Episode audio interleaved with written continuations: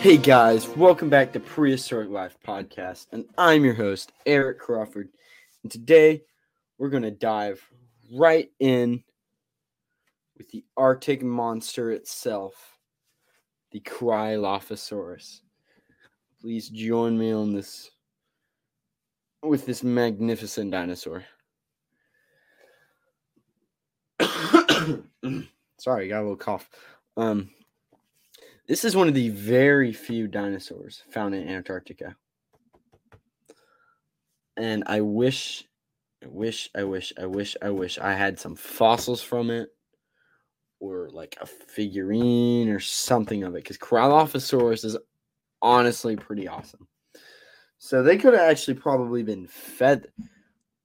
I say that, but um, ancient Antarctica was not let's talk about that for a second. So when Pangea was together,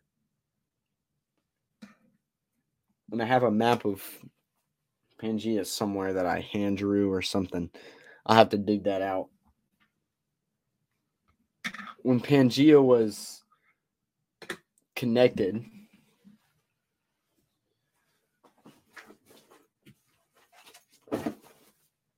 and I know exactly where this map is at. Give me just a moment. So when Pangea was connected, there was nothing really. This is a rough map that I hand drew.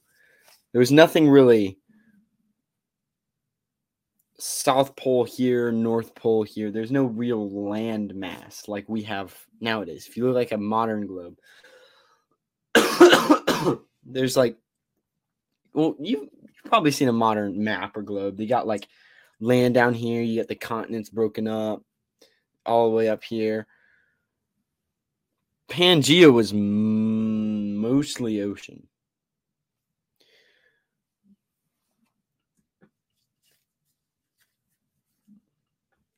So Cryolophosaurus just lived on this southern part which or well, not the southern part because it didn't just break away like that.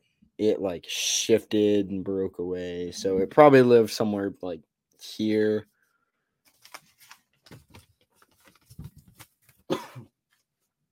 That's a little map of Pangea. I'm so sorry about this cough, guys. I know it's probably going to get annoying. So, of course, you have the traditional theropod, theropod body with a long tail, arm with three clawed fingers, give or take, probably another one. Could have been feathered, as some theropods probably were. But it probably lived.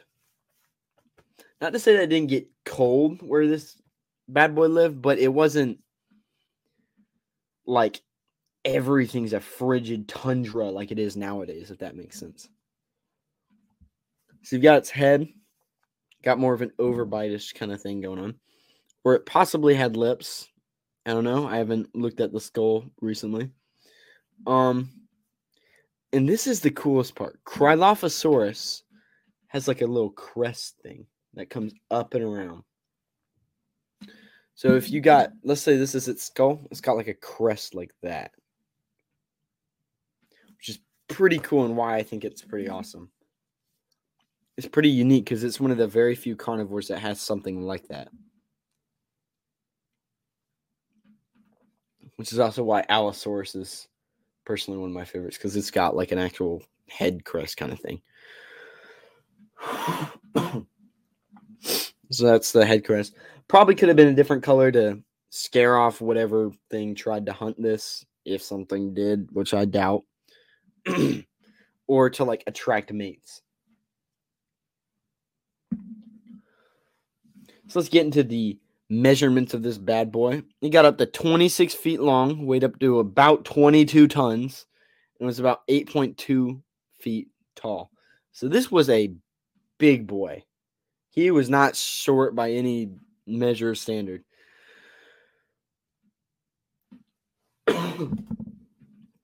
so it ate herbivores, smaller dinosaurs, other carnivores, dead animals, basically whatever it could find and scavenge. These theropods tend to be scavengers.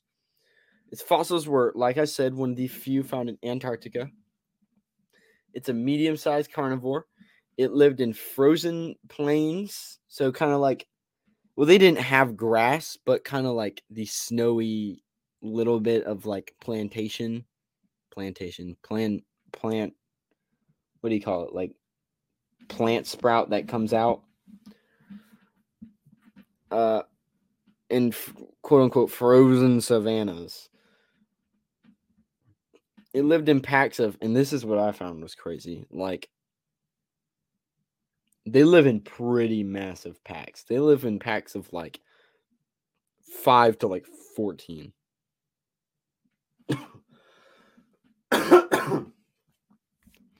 they use sharp teeth and claws as weapons.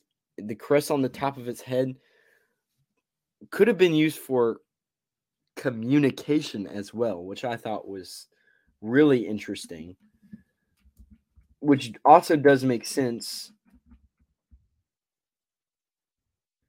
Is you look at something like the um, what you call it, Parasaurolophus.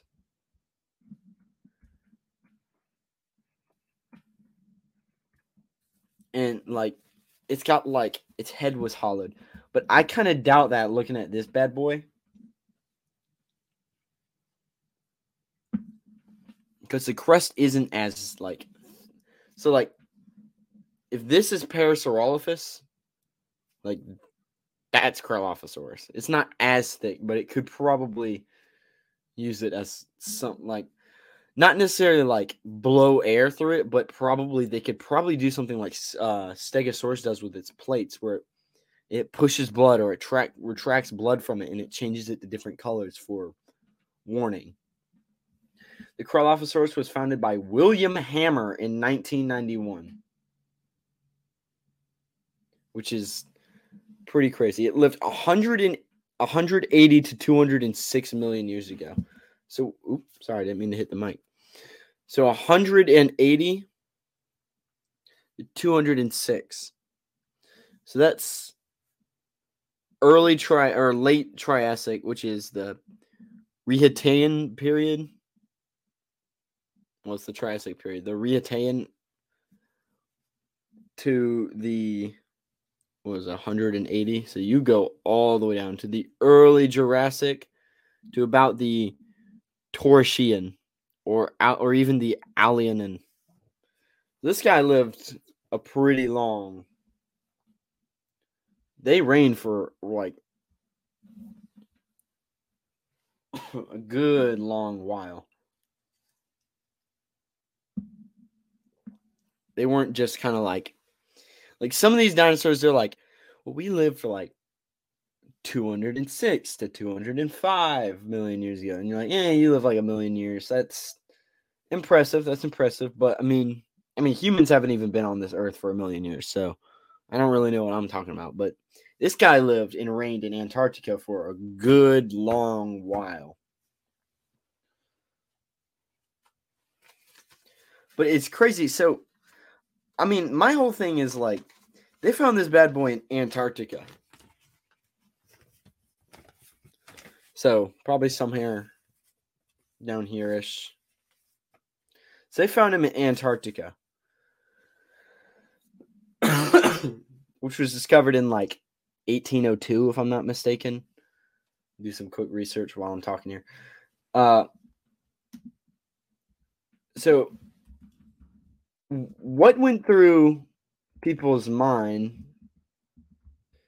whenever they were discovering Antarctica to be like, yeah, we should bring a paleontologist. Yeah, eight, sorry, 1820. So Antarctica was founded in 1820. This guy was founded in 18 or 19. What did I say? 91. So they discovered Antarctica. And then 171 years later, they were like, yeah, let's drop up somebody who digs up dinosaurs on the giant ice field. I mean, I guess, yeah, it doesn't hurt to check. I mean, they're there's crap everywhere. They find stuff everywhere. They're finding like preserved mammoths in Siberia. and I don't know, maybe they were like, hey, maybe there's like some mammoth remnants or something like saber-toothed tiger or terror bird or maybe something that was preserved on Antarctica. That could have been their thinking. And then they find like a giant reptile and they're like, wait a minute, something ain't right here. I say reptile, but reptilian like. So there's not that many species that were discovered on Antarctica, but this bad boy being like was probably the top predator in Antarctica, which is pretty darn cool if you ask me. so what do I think of Cryolophosaurus? Personally, I think Cryolophosaurus is really cool.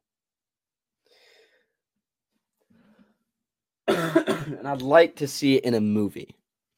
Which is weird to say because most of these dinosaurs in like the Jurassic franchise, you get them like horribly misshaken, misshaken, misshapen. Like you get this weird looking velociraptor. Well, I guess Spinosaurus was correct for its time. But you get like these weird ultra lizardified lizardified animals. But this, it would make sense for it to be feathered. They found it in Antarctica. But also, it's just so unique. Like Concavenator. Concavenator has the weird back hump. Like the it's like a humpback dinosaur. Which is unique.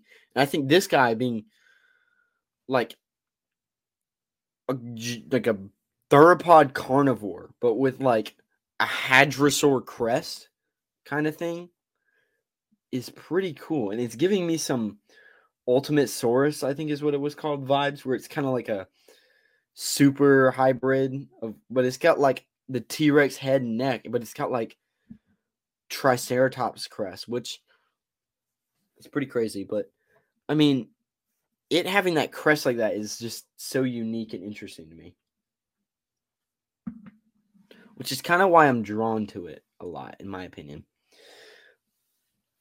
but I, I I like it. I think it's an amazing dinosaur. And it lived like a good long while. I mean, 206 to 180 million years. I mean, wow. This guy reigned for a good long time. Well, this has been Prehistoric Life Podcast. I'm your host, Eric Crawford. Thank you for joining me with the Cryolophosaurus, one of my personal favorites, and I have been so excited to do this episode for so long. I love Cryolophosaurus. And it's kind of why I drew the map of Pangea, if I'm not even gonna lie, because I was like, well, we're finding dinosaurs on Antarctica, which is something that like completely flabbergasted me. So I was like, well, how would that look in Pangea? And I did my research. I looked up some maps of Pangea and I compared about three or four, and I get got like a rough, a rough map that I drew. So I'm your host, Eric Crawford. Thank you for tuning in this week on Prehistoric Life Podcast. Remember to follow on YouTube, where, I, where you guys will get early access to all of these, and Instagram, where you get to see some extra alternative content. Thank you for joining me with Cryolophosaurus. Remember, I'm your host, Eric Crawford. Keep it prehistoric. Signing off. Goodbye.